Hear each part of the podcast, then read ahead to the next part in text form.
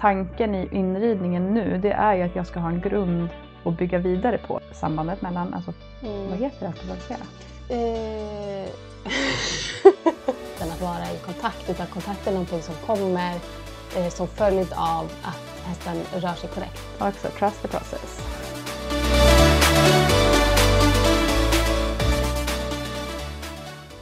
Hej allihopa och välkommen till Söndagskaffe med Sofia och Denise.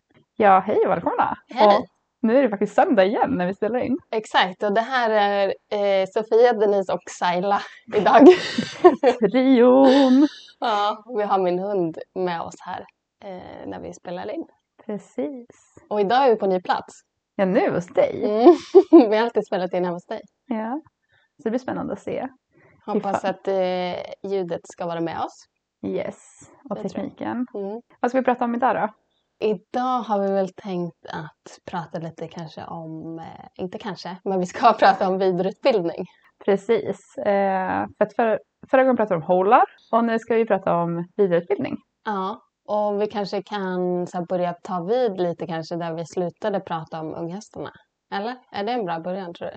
Ja, jag kommer inte ihåg var vi slutade vi visserligen men eh, jag tänker att Vi skulle kanske kunna ta en liten recap lite så hur det går för oss. ja, det kan vi göra. Ja. Vill, du börja? Vill du börja? Ja, det kan jag göra. Um, allmänt så går det bra. Ja. Eh, så. De eh, sköter sig allihopa och är på ganska eh, samma, samma nivå kan man säga. De, de följer varandra liksom så. Ehm, vi har börjat rida dem. Mm. Vi rider dem själva i ridhuset än så länge. Och ja, nu är det egentligen bara att försöka bara att eh, försöka hitta lite riktning på dem och att de skulle bli kanske lite mer självständiga eh, och sådär innan man kan börja eh, ha lite mer inverkan på dem. Är tanken. Det låter ju bra. Mm. Då låter det som att du sköter ditt jobb eftersom att det går bra med dem. Det brukar vara ett gott tecken. Ja, jag hoppas det i alla fall. Ja. Och med mina går det väl också bra. Jag har ju, vad är de, sex stycken fortfarande. Mm. Jag har inte ramlat av någon. Nej, inte, det är inte, det har en som har åkt iväg men så har jag fått en annan istället. Så att han ligger ju lite efter i träningen Mm. jämfört med de andra. Men jag tror han kommer vara snabb i kapp för att han var redan grundhanterad när han kom. Eh, och väldigt så lugn med allting. Och, Mm. så, så vi satte sadel på honom nu i, igår faktiskt. Mm. Och han tog det jättebra och så. Och så nytt som jag pratade lite innan om Mm. eh, och som vissa, om någon följer mig på Instagram så har de kanske sett att eh, jag har provat att eh, köra med Target. Och det var sjukt. Med unghästarna? Ja, med Mm. unghästarna precis. Så att de har ju, mina hästar ligger ju till i träningen nu är ju att de har blivit longerade med ryttare typ Mm. två gånger. Och eh, nu provar vi istället för att i vanliga fall så brukar vi ju släppa dem inne i rundkorallen Mm. Och låta liksom att man står i mitten och använder kroppsspråket för att hjälpa till att styra. Mm. Men att ryttarna ska börja använda sina signaler. Men nu istället så har jag provat att köra att eh, de får följa target. Så att ryttaren gör sina hjälper eh, och jag går på sidan med en target och Mm. liksom att gå fram, stoppa och kyssa stigbygeln och så vidare och snurra runt. Att prova det. Mm. Eh, så det är väldigt spännande att Mm. se hur det kommer fortsätta. Mm. De tog det jättebra allihopa hittills. Och med hingstarna har jag gjort så att jag har fortsatt att istället för att eh, longera så har jag gått vid sidan. Mm. Så att jag rider dem från sidan med ryttare på ryggen. Om Mm. så. Mm. Och det har också funkat jättebra. Så att Mm. jag är väldigt spänd på att se hur det går nu nästa vecka att släppa dem på ovalen. Mm. Och då bygger jag alltså med andra ord en ovalbana inne i ridhuset. Mm. Så de har avmarkerat område att gå på. Och vi bara övar på att gå fram, stoppa, svänga, byta varv och trav och skritt. Mm. Så de ligger bra till tror jag. Mm. Sakta men säkert går det framåt. Ja, det gör det. Så det är kul. Ja. Väldigt spännande. Det är kul Ja. att prova nya metoder också tycker jag. Ja. Hitta nya vägar och se vad som eh, funkar och vad som inte funkar. Liksom vad man kan ta vidare till nästa år och vad jag kanske Ja, släpper. oavsett om, det, om, du tycker, om man tycker att det inte funkar så har man ju kanske då lärt sig någonting av det. Liksom. Ja. Eh, tänker jag. Men eh, jag har en fråga. Ja. Du vet, som jag tänkt på. Tycker du att det skiljer sig att rida in hingstar mot stornällevalkar? Mm, inte de hingstarna vi har nu och inte de hingstarna jag har haft på så Nej. sätt. Alltså det enda som skiljer sig är väl kanske det momentet när man rider med andra hästar. Eh, som nu, jag tänkte på det på vägen hit för jag pratade med en kompis. Och just det att snart kommer ju det momentet var vi kommer rida ut hingstarna. Mm. För att de har kommit längre i träningen. Och då är jag lite alltid så här, hmm, hur kommer det gå? Hur kommer Mm. de ta, ta en annan häst framför sig som de inte känner? Mm. För att de har väl kanske lite mer hormoner och eh, Mm. eh, så det är alltid spännande hur de tar det. Mm. För det är ju en annan faktor som inte är på samma sätt som med vallakarna och stona. Mm. Men annars i allt annat är de eh, båda två superchill och världens, alltså vi har ju dem i ridhuset tillsammans och Mm. ena är lös och den andra jobbar vi och så tvärtom. Mm. Och de är bara superchill. Mm. Så att, men det är väl där det skiljer sig tycker jag. I det momentet. Ja. Att det alltid är lite spännande att ha en annan häst Vad som kommer framför. hända. Ja, precis. Eh, Jag vet inte, jag upplever kanske att hingstar är lite mer självständiga. Ja, det kan väl vara. Eh, Nu när du säger det. I- och jag kan uppleva det kanske när man börjar jobba dem från marken. Att eh, vissa är då lite mer självständiga, självständiga än andra. Jo, i och för sig. Det kan vara en liten skillnad liksom. Mm. Men annars så jag, alltså, det är så roligt för det är många som, det pratas väldigt ofta om att sto är si och så. Och det är så Mm. jobbigt att jobba med ston. Eh, Mm. och de har så mycket temperament eller humör. Eller, men jag tycker inte att det är så stor skillnad. Nej, Alltså jag, ser, jag ser inte stor skillnad, jag tycker inte att det är skillnad att träna ett sto eller en vallack.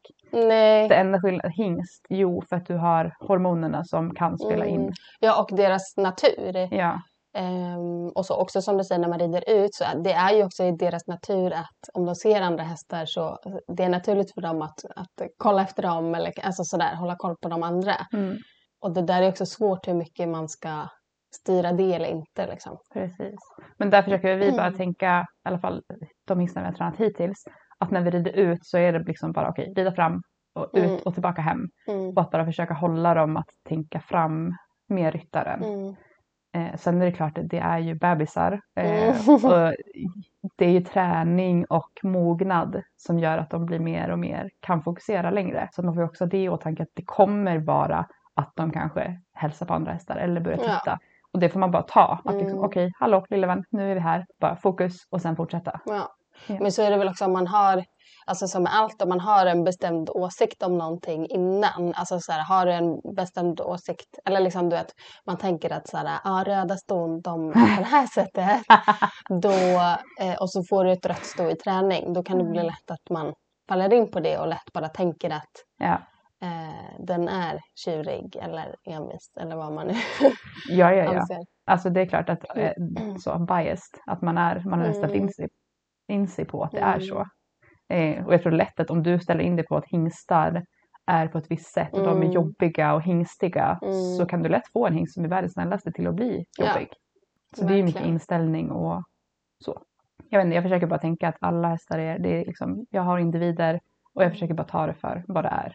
Eh, och göra det bästa. Men det där kan också vara, alltså så här, när man får en häst i träning, jag får ju liksom så här, mer hästar utifrån. Ja. Eh, och eh, så då, då får du oftast en historia berättad för dig för att du får ju då, ja men man kommer överens med ägaren om vad som ska jobbas med och eh, vad som kan vara rimligt liksom. Och då får du en beskriv, beskrivning av hästen.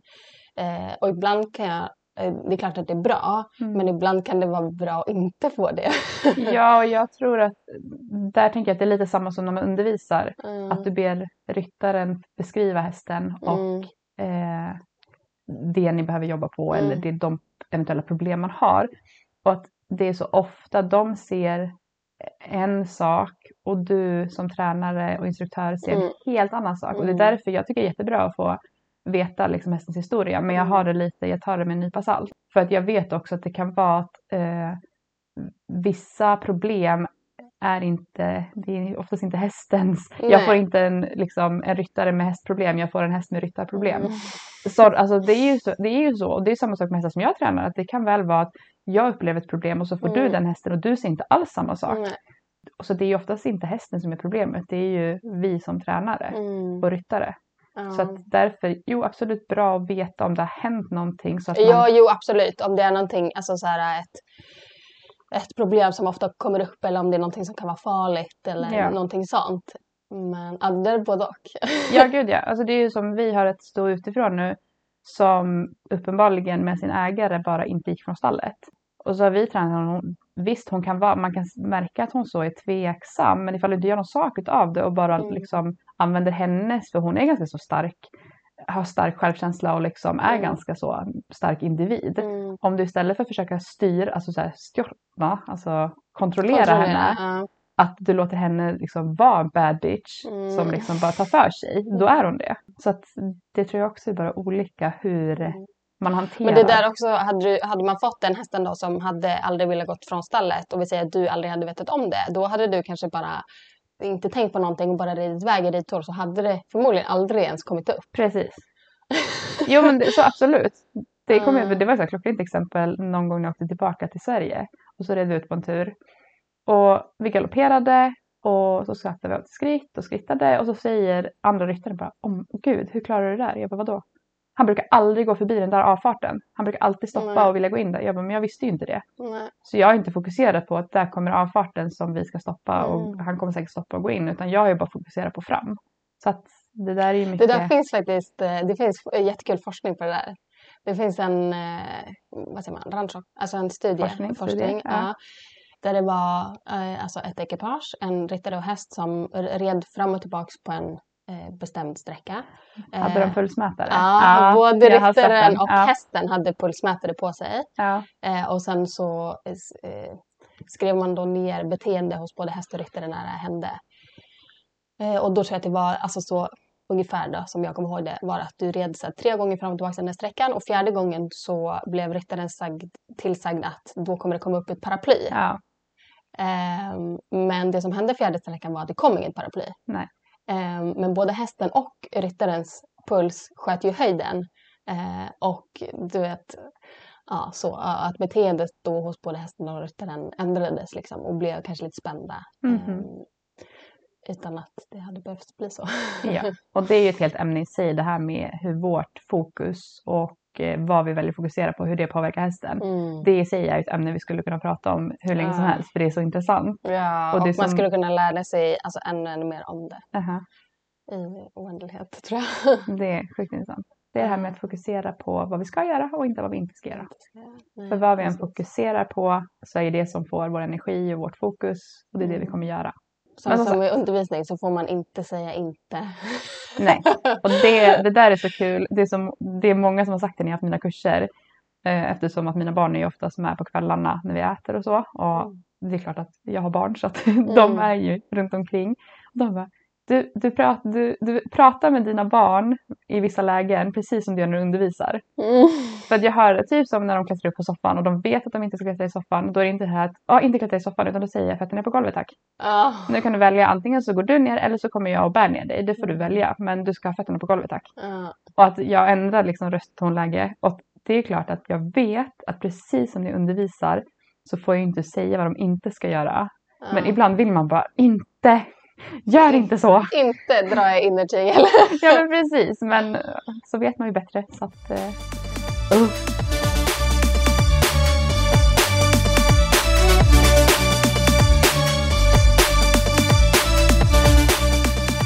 ja, nu vet jag inte vart vi hamnade.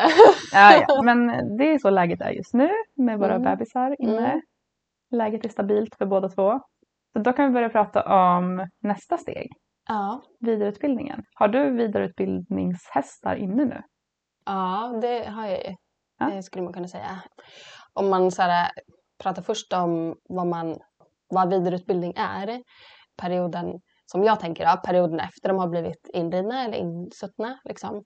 Eh, och den perioden från att de går ja, men, unghästar och, och nyinridna till att bli ridhästar. Liksom. Mm. Eh, och den perioden kan ju vara eh, ganska lång och ganska kort. Liksom. Ja, det är väldigt individ, individuellt. Exakt.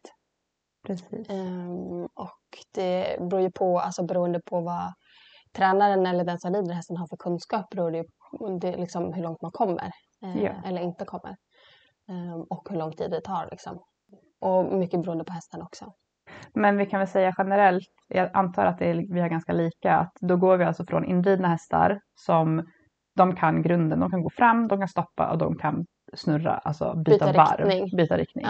Ja. Eh, Så att det är egentligen grunden. Att Mm. det är det vi sen fortsätter med. Så att vi, det är det våra hästar ska kunna nu som är Mm. födda 2019. Det är det vi håller på med att lära dem. Mm. Eh, och sen när de kommer in nästa gång, när de är då fyra eller Mm. fem beroende på hur länge de får paus. Så då är det ju nästa steg att de ska kunna bli, förstå lite mer sambandet mellan förhållning och drivning. Mm.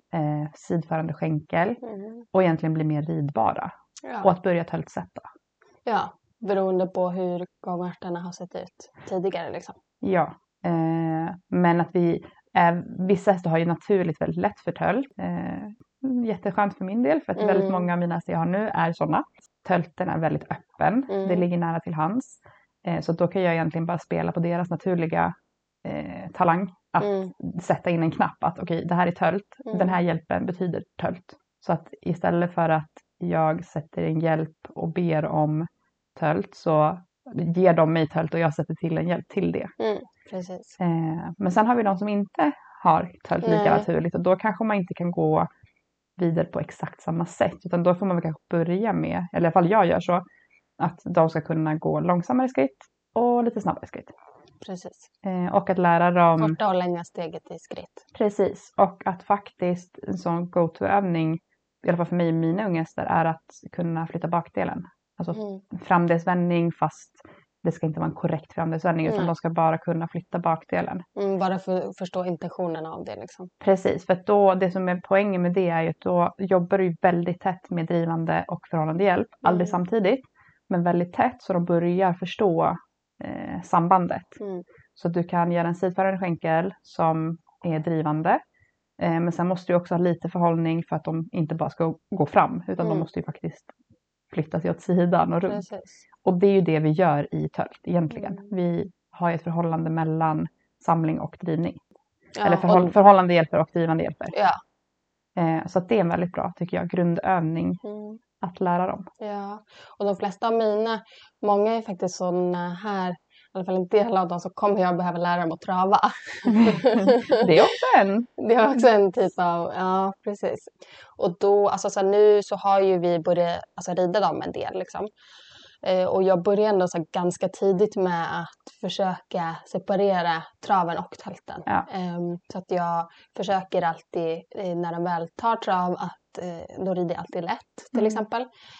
Och eh, om jag vill eh, att de ska tälta så använder jag båda underskänklarna. Eh, och om jag vill att de ska trava så använder jag bara innerskänkel när jag Mm. driver dem fram. Liksom. Eh, och det kommer kanske lite längre fram. De har inte riktigt kommit så pass långt än. Men, men att jag använder mycket i traven lätt ridning för att göra så mycket skillnad Som möjligt. ja, för dem. Ja. Ehm, att ganska tidigt egentligen, bara redan nu egentligen börja med det. Men det, så har jag nog också. Jag har väldigt svart och vitt vad som är både töltsits och Mm. tölthjälp och vad som är travsits och travhjälp.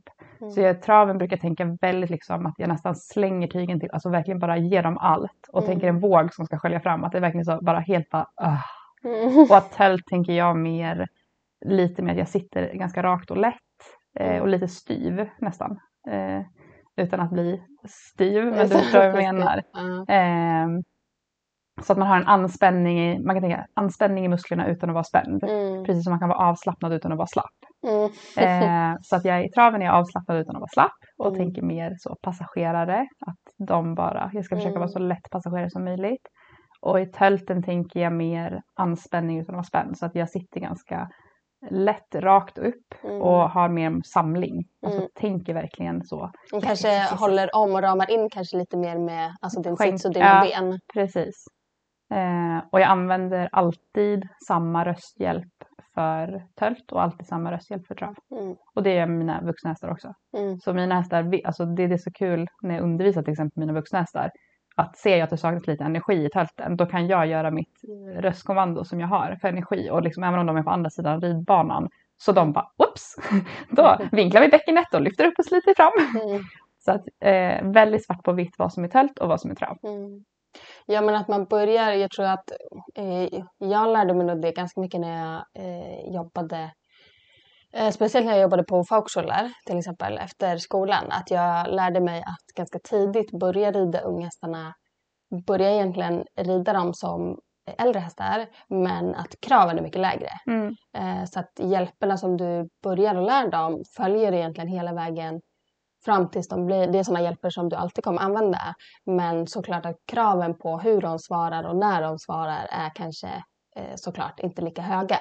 Precis. Eh, men att ganska tidigt börja lära dem det de ska kunna sen. Liksom. Mm. Eh, och det där är också svårt att så här, när, eh, när ska man börja höja kraven och hur ska man börja höja kraven och är hästen redo för det och inte. Liksom. Eh, och det där är också något som är svårt att, att säga exakt. Ja, det är mycket känsla och Mm, väldigt... bara känsla. Ja, men det är känsla och individanpassat. Du, Ja. Du måste bara läsa av hästen och Mm. situationen. Och det där lär man sig, eh, alltså ju fler hästar du tränar och varje ny häst du lär dig att eh, ja, men lär dig av att få träffa liksom, så Mm. kommer du lära dig alltså, ännu mer. Ehm, men det är jättemycket erfarenhet skulle jag säga. Ja, ja, alltså ridning är ju, du kan ju läsa dig till väldigt mycket, men sen i slutändan det som skiljer de riktigt bra ryttarna från mindre bra ryttare och liksom det som siktar, vad säga, siktar ut eh, vart du hamnar, det är ju hur många timmar du har i sadeln och i hantering av hästar. Och hur många olika hästar du har. Ja.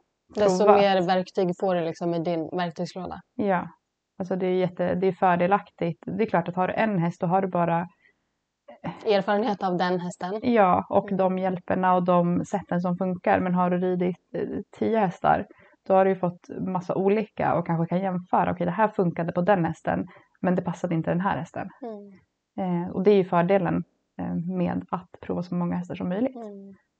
Eh, är det. Mm. Och jag kan tänka, alltså så här, vissa kanske alltid ligger lite så här, eh, under att gå över ett trappsteg och behöver kanske hjälp, som ryttare då pratar jag Ja. om, och behöver kanske hjälp att gå, få komma över det. Och vissa kanske ligger över hela tiden. Mm. Eh, ta kanske, gör grejer som hästen eller, eh, eller ryttare inte är riktigt redo för. Och Mm. då blir det så osäkerhet på ett annat sätt liksom. Ehm, och sen någonstans däremellan så hittar man ju liksom ibland vad som, Vad som passar. Precis. Men jag tror att det har jag också ändå, alltså tanken i inridningen nu det är ju att jag ska ha en grund att bygga vidare på. Så att Mm. jag sätter ju in alla grunder som jag vill kunna fortsätta på. Till exempel att hästarna ska svara först och främst sits.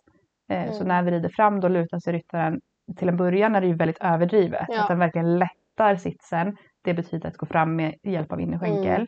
Och när vi saktar av så lutar vi oss bakåt Mm. och gärna hjälp av halsring för Mm. att inte behöva ta i tygen. Mm. Och att det kommer vi ha hjälp av. Ju bättre hästen svarar det här, just det lättare blir ju resten Mm. vid Jag fortsätter utbildningen. med liksom. Ja. Ja, och det här är också, det är också så viktigt steg liksom mot att kunna, eh, eller liksom till att bli ja, men ridhäst. Ja. Eh, så. Och det är alltså mycket som händer, alltså påverkar hästen hur den blir senare liksom, och vad man ska göra av den. Ja, gud ja. Och det, det är ju nu vi egentligen formar hästarna vad de ska bli senare. Mm, precis. Ju, ju bättre grund vi bygger upp, Mm. desto starkare häst har vi senare, desto lättare blir det senare. Mm, Så det är det som nu, som sagt, unghästarna bara fram, stopp, byta riktning. Eh, vidareutbildningen, då fortsätter, jag i alla fall gjort så nu med de fyraåringarna som jag är inne, att bara det ska fortfarande vara lätt och roligt. Vi ska Mm. rida fram, de ska tycka att det är kul att jobba och inte så mycket krav. Men att nu när de har varit inne ett tag så börjar vi kanske jobba ännu mer att flytta dem, mm, eh, att hjälpa dem i balans och tänka på deras svagheter. Så att de också blir mer stabila och tycker att det, eller, jobbet blir lättare för att de är i bättre balans. precis. Så nu är det Och börja kanske tänka mer på ja, kroppshållning och som du säger hur de bär sig och, ehm, och så. Precis, så att egentligen har vi väl att vi går ifrån väldigt separerade hjälper till lite mer sambandet mellan, alltså Mm. vad heter det på svenska? Eh, Samverkande openingar, vad fan är det på svenska? I Ursäkta, min- samspel mellan drivande och förhållande Förhållande, ja. Ja, att vi nu börjar vi väl närma oss det med Mm. i vidareutbildningen. Mm. Och det är ju det steget som gör att vi så småningom kan börja töltsätta hästarna. Mm. Och också i allt det här arbetssättet som eh, allt det vi gör som vi har pratat om nu eh, är ju också att hästen börjar komma mer i tygkontakt. Ja.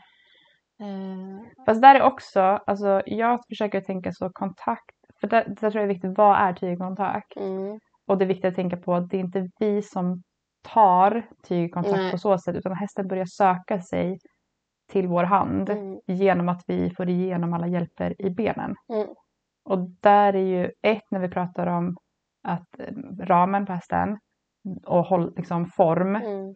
Form är egentligen kanske inte rätt ord för då tänker alla på vad halsen och huvudet är. Mm. Men om vi tänker hållning, hästens hållning, hur den bär sig i kroppen och allt vi gör hela tiden. Jag skiter i vad huvudet är någonstans, Mm. framförallt när de är unga. Ännu mer när de är unga eftersom Mm. att det är deras balans. Halsen är ju deras balansstång. Ja. De måste få använda halsen fritt för att hålla balansen. Men att jag lägg, vi lägger ju stor vikt på att allting vi gör ska ha effekt på benen. Precis. Och det, det ska man ta med sig även fa- fast det inte är en ung häst. Ja, verkligen. I allt vi gör, vad du än gör som ryttare där hemma, alla hjälper, det ska ge effekt på benen Mm. och kroppen. Så att jag brukar ofta säga det till mina elever, skit i vad som händer framför dig. Mm. Och det är jättesvårt att göra det för att det är det vi ser. Men Mm. börja fokusera mer på vad händer under mig och bakom mig. Precis. För att ifall du ger en halv halt Mm. och hästen svarar med att ge efter i nacken, Mm. det är inte en halv halt. Nej. Och det gör absolut ingenting för att hjälpa hästen. Nej, snarare tvärtom. Ja, det skälper. För att har hästen lärt sig, okej, men hä- ryttaren kramar tygen och sitter till, alltså så, vinklar bäckenet eller sitter till eller hur man vill göra det. Mm. Att om jag bara ger efter i huvudet, då är hon nöjd eller han nöjd. Men du har inte fått något svar i benen. Nej. Vi vill ju att benen ska sakta ner. Vi vill att bäckenet ska vinkla sig. Vi vill att de kommer upp i bröstryggen.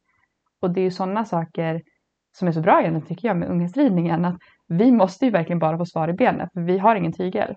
Nej, precis. Ingen- Alltså, vi, men vi har ju inte tygel Ja. egentligen. För att allting vi gör, vi ger hästen helt fri tygel. Att den ska bara gå fram. Den ska bara alltså, kunna leda, att man kan ta ledande tygel och svänga. Ja. Men vi är ju aldrig i tygen. Nej. Allting vi gör kommer ju från sits. Mm.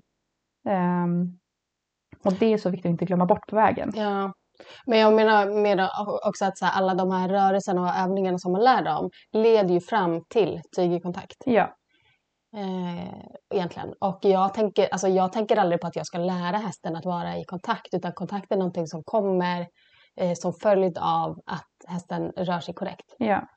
Ehm, Men Så. det är klart att förutsättningen för att de ska vilja vara i kontakt är ju att ryttaren har en mjuk och följsam hand. ja, absolut. Eh, att den bjuder in till en fin kontakt. Mm. Eh, det är också en, ännu ett ämne man skulle kunna snöa in, alltså, prata om hur länge som helst för att det är Ja. väldigt stort och brett ämne och väldigt intressant. Ja. Men att nu, som sagt, går vi från att kanske ha väldigt svart och vitt till att närma oss det, det är aldrig gråa, liksom, det är aldrig ett grått, vad säger man, grått, vad är? Gråzon. Grå, gråzon, det är aldrig gråzon men vi närmar oss att hjälperna blir närmare varandra. Mm. Att vi kan ta eh, förhållning med sitsen och väldigt snabbt därefter ge en skänkelhjälp Mm. till exempel. Mm. Eh, Och sen liksom hur man, eh, alltså på vilket sätt man väljer att rida hästen har ju också, alltså det är ju såklart bara efter en individ. Om den behöver mycket typ så teknisk träning, liksom kanske Mm. mer inne och, och, sådär. Eller om det egentligen bara handlar om att den ska hitta glädjen ute. mhm. ehm, och, och, och sådär. Um, alltså, jag har en häst nu som jag haft senaste året som har haft ganska svårt att hitta glädjen framåt. Mm. Eh, och jag har så här, bara fokuserat på det. Och eh, jag, har, jag tror att jag har, alltså 95 procent av alla pass som jag har gjort senaste året med han har varit ute. Mm.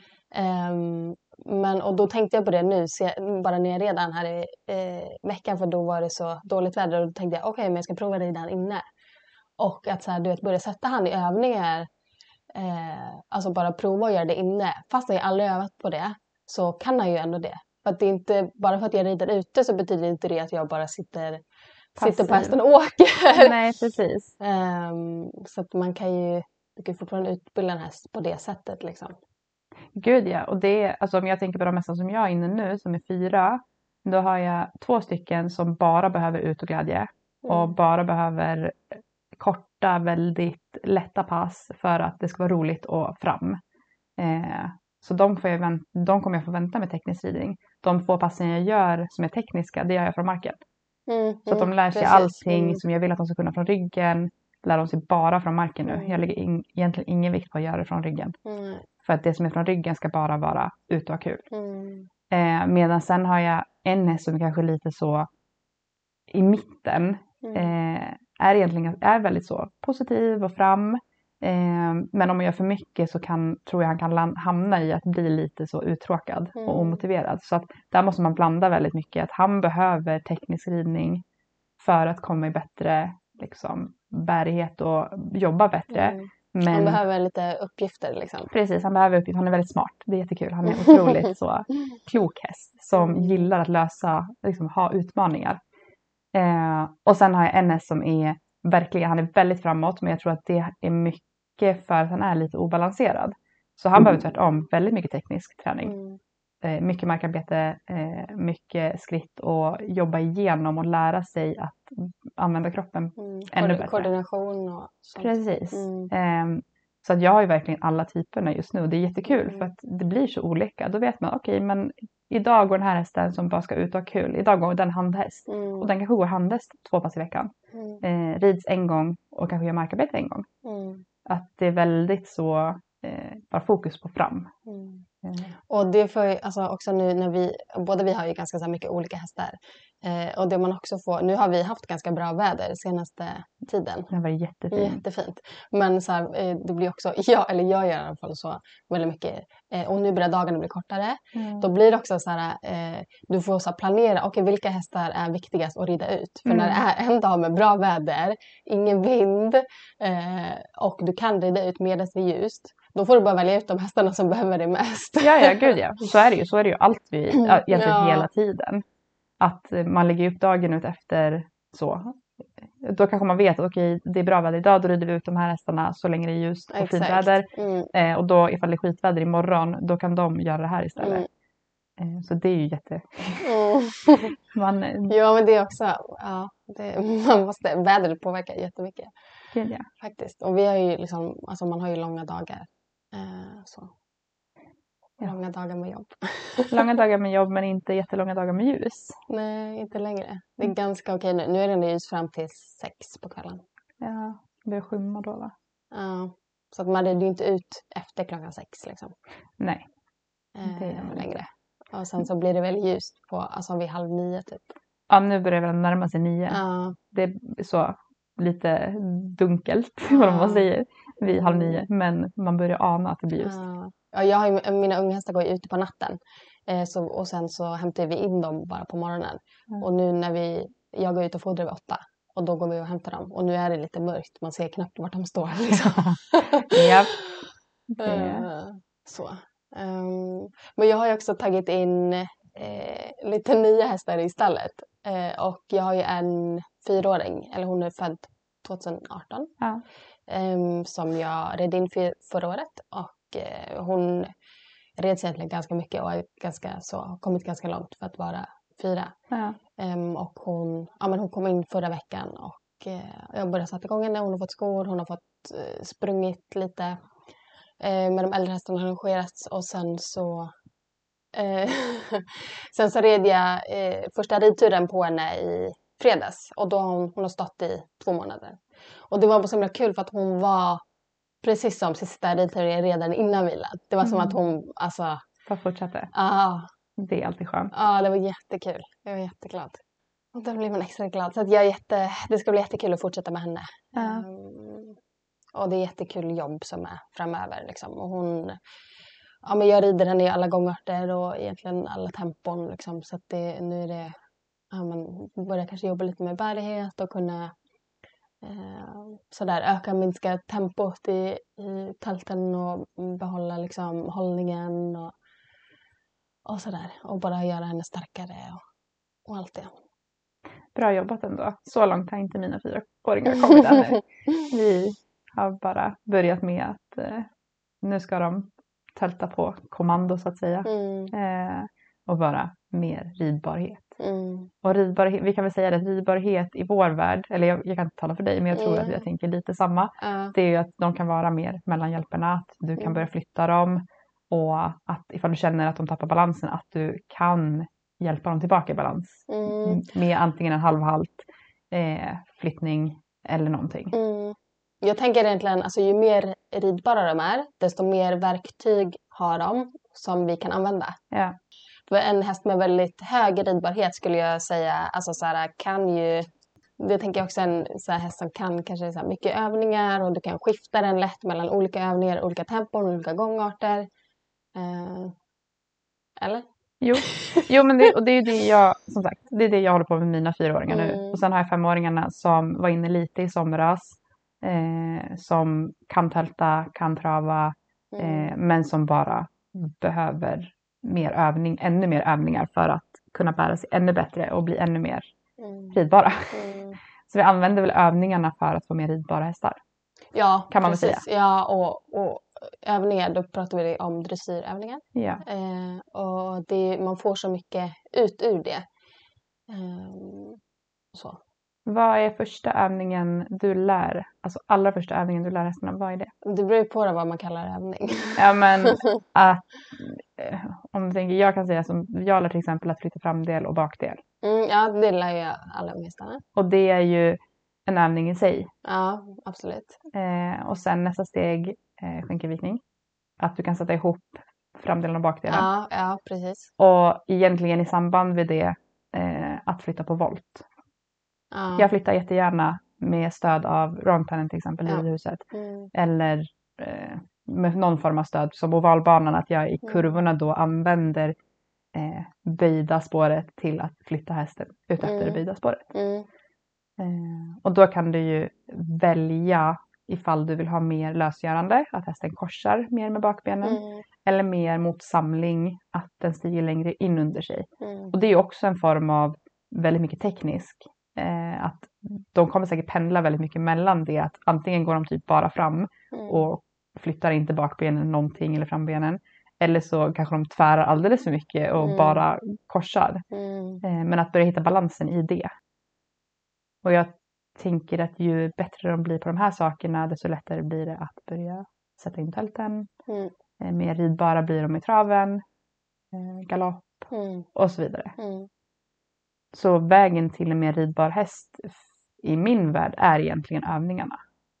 Ja, Alltså dressyrövningarna. ja, ja, Att de kan det. ja, det är sant. Och man får mycket gratis av det liksom. Bara att man lär dem en övning.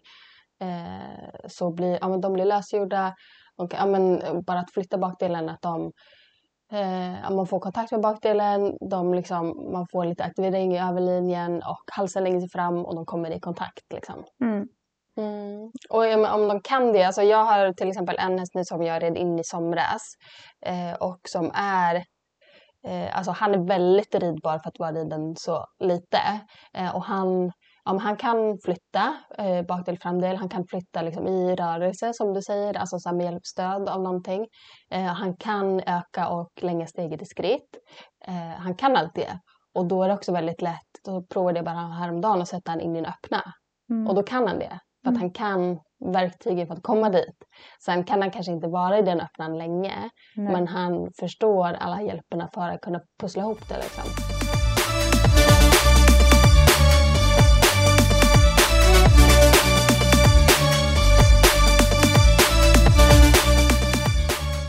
Vi kan väl prata lite om, eh, för att det är många som har frågat om det här med töltsättning. Mm, Och då är ju vägen, i alla fall så som vi har pratat om, att få hästen mer ridbar, att mellan hjälperna och att förstå samspel, vad säger samspelet?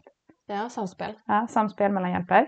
Ja. Eh, och det är ju egentligen nyckeln, att de förstår samspel Ja. mellan hjälperna. Mm, För att det är det tölt är mm, tekniskt sett, att du Mm. kan driva, du kan förhålla.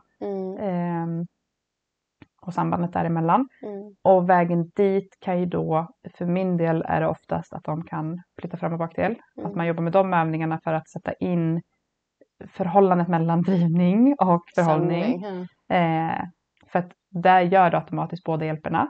Mm, Eh, och sen att bara tänka länga och korta skritten. ja. Eh, för att det är också lite samma sak som i tölten. Mm. Att du kan, ifall du känner att hästen börjar falla i, liksom, Isär. isär och liksom springa ifrån dig, antingen att den vill gå i trav eller bara lägga sig i passtakt Mm. eller vad det nu må vara, att du kan göra en förhållning som då säger till hästen att eh, stoppa upp, Mm. lyft upp bröstkorgen, vinkla bäckenet, Samla ihop dig. precis, kom, kom ihop dig och kom tillbaka Ja. i balans. En förhållning är egentligen bara ett sätt att hjälpa hästen tillbaka i balans. Mm. Och sen att då tätt efter det kunna säga okej, gå fram. Mm. Och speciellt eh, alltså om man tänker om man ska lära hästarna eh, tölt och så. Alltså speciellt hästar som har stor skritt. Alltså Ja. hästar som har jättelång och stor skritt där de liksom bara nästan kastar ut framdelen. Eller frambenen. Ehm, vilket är ju bara det bra att de har en så pass bra och stor skritt. Men sådana hästar kan ju vara väldigt svåra att eh, om de har svårt för tölt kan det vara väldigt svår, svårt att få dem att göra övergången. För att då måste du först eh, lära hästen att kunna gå eh, med kort steg i skritten. Precis. För att liksom, det här då mellan skritt och tält inte ska bli så stort glapp. Liksom. Mhm. Så det beror väldigt mycket på vad du har för eh, råmaterial, alltså vad du har för typ av Absolut. häst. Eh, var svagheter och styrkor ligger. Alltså vissa hästar är kanske, har jättelätt för tölten och är kanske lite mer mot det passtaktiga hållet Mm. i naturen men det är lätt att rida över det, eller så, rida igenom det med hjälp av att Lösgörande. Ja. lösgörande, att du själv är i bra balans och kan hjälpa hästen Mm. att vara i balans. Medan en travtaktig häst kan vara, ta längre tid Mm. och vara svårare för att Mm. där har du kanske överrörlighet som du måste stabilisera plus spändhet som du måste, alltså att det är för spänt som du Mm. måste lösgöra.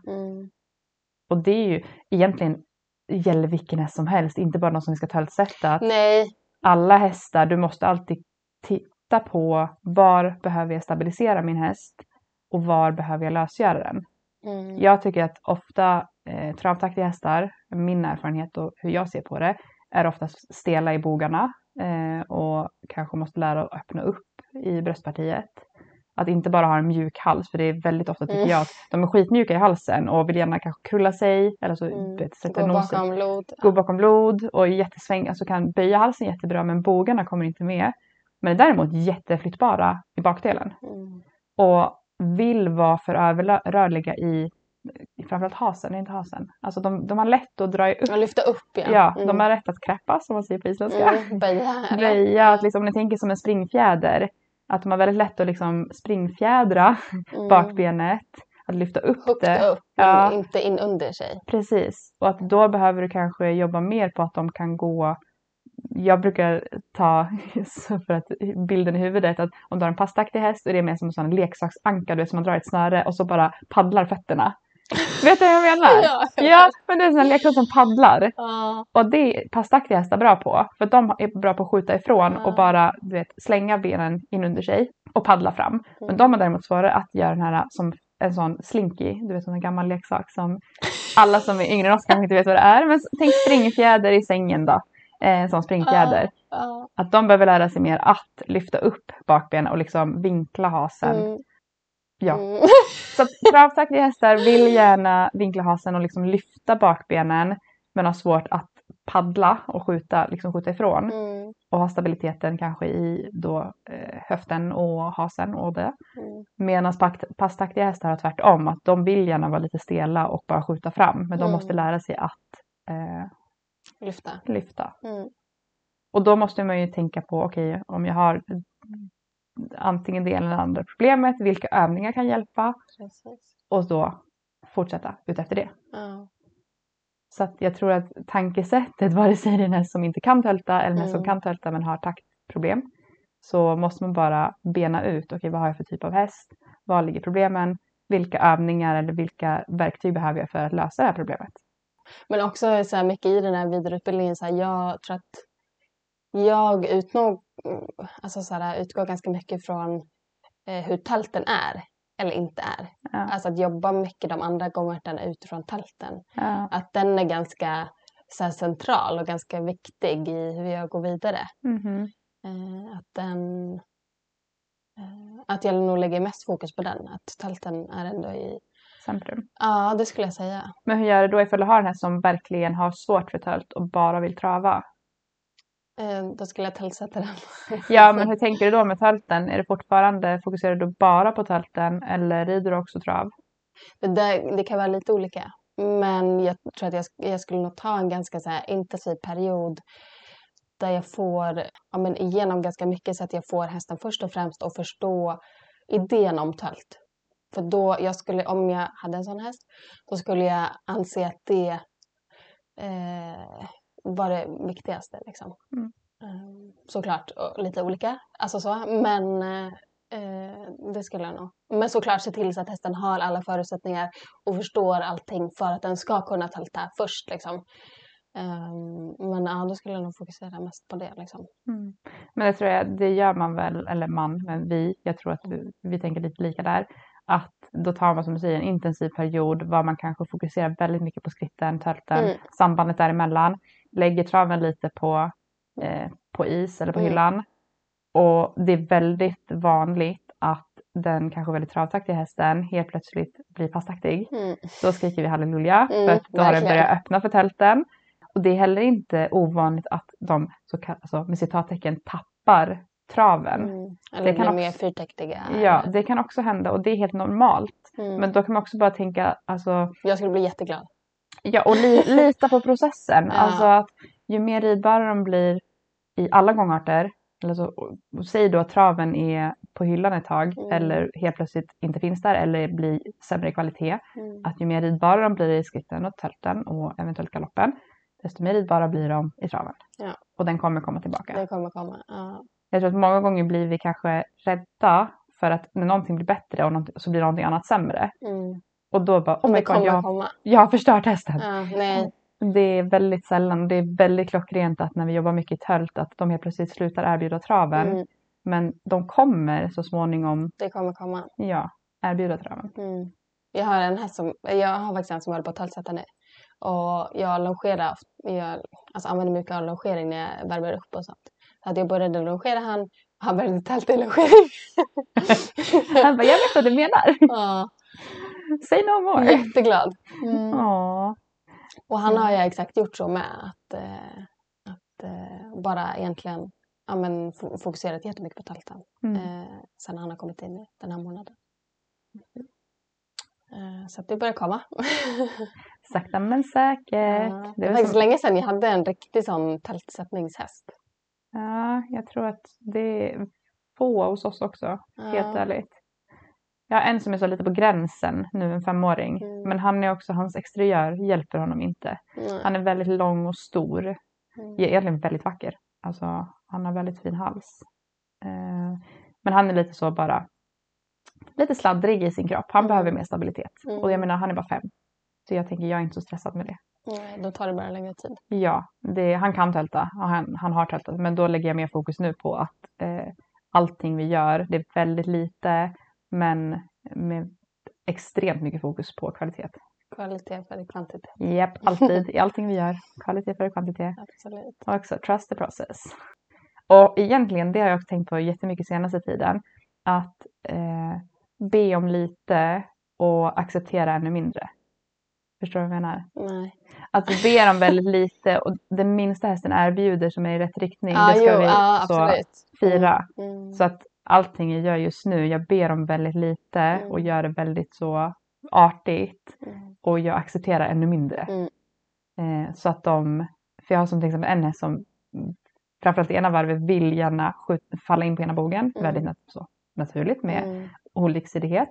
Eh, och han, du vet, han tyckte det var så, han bara, vad, vad är det jag ska göra för någonting? Och jag sa, jag sa men fortsätt bara leta, du är i rätt riktning, det går jättebra. Och så fort har jag sett att han skiftar Mm. vikten, han flyttar sig inte ens, han bara skiftar då bara super, Mm. stoppa godis och bara yes. Och han då bara, måste man också vara så pass alltså, duktig och lyhörd så att du kan ge belöning.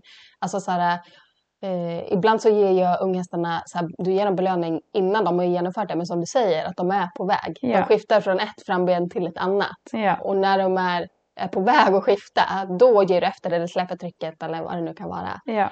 Och det är det som är så bra med markarbete, för då ser du ju. Du kan se lättare. Ja, precis. För det är till exempel som när vi har jobbat med halsband eller halsring.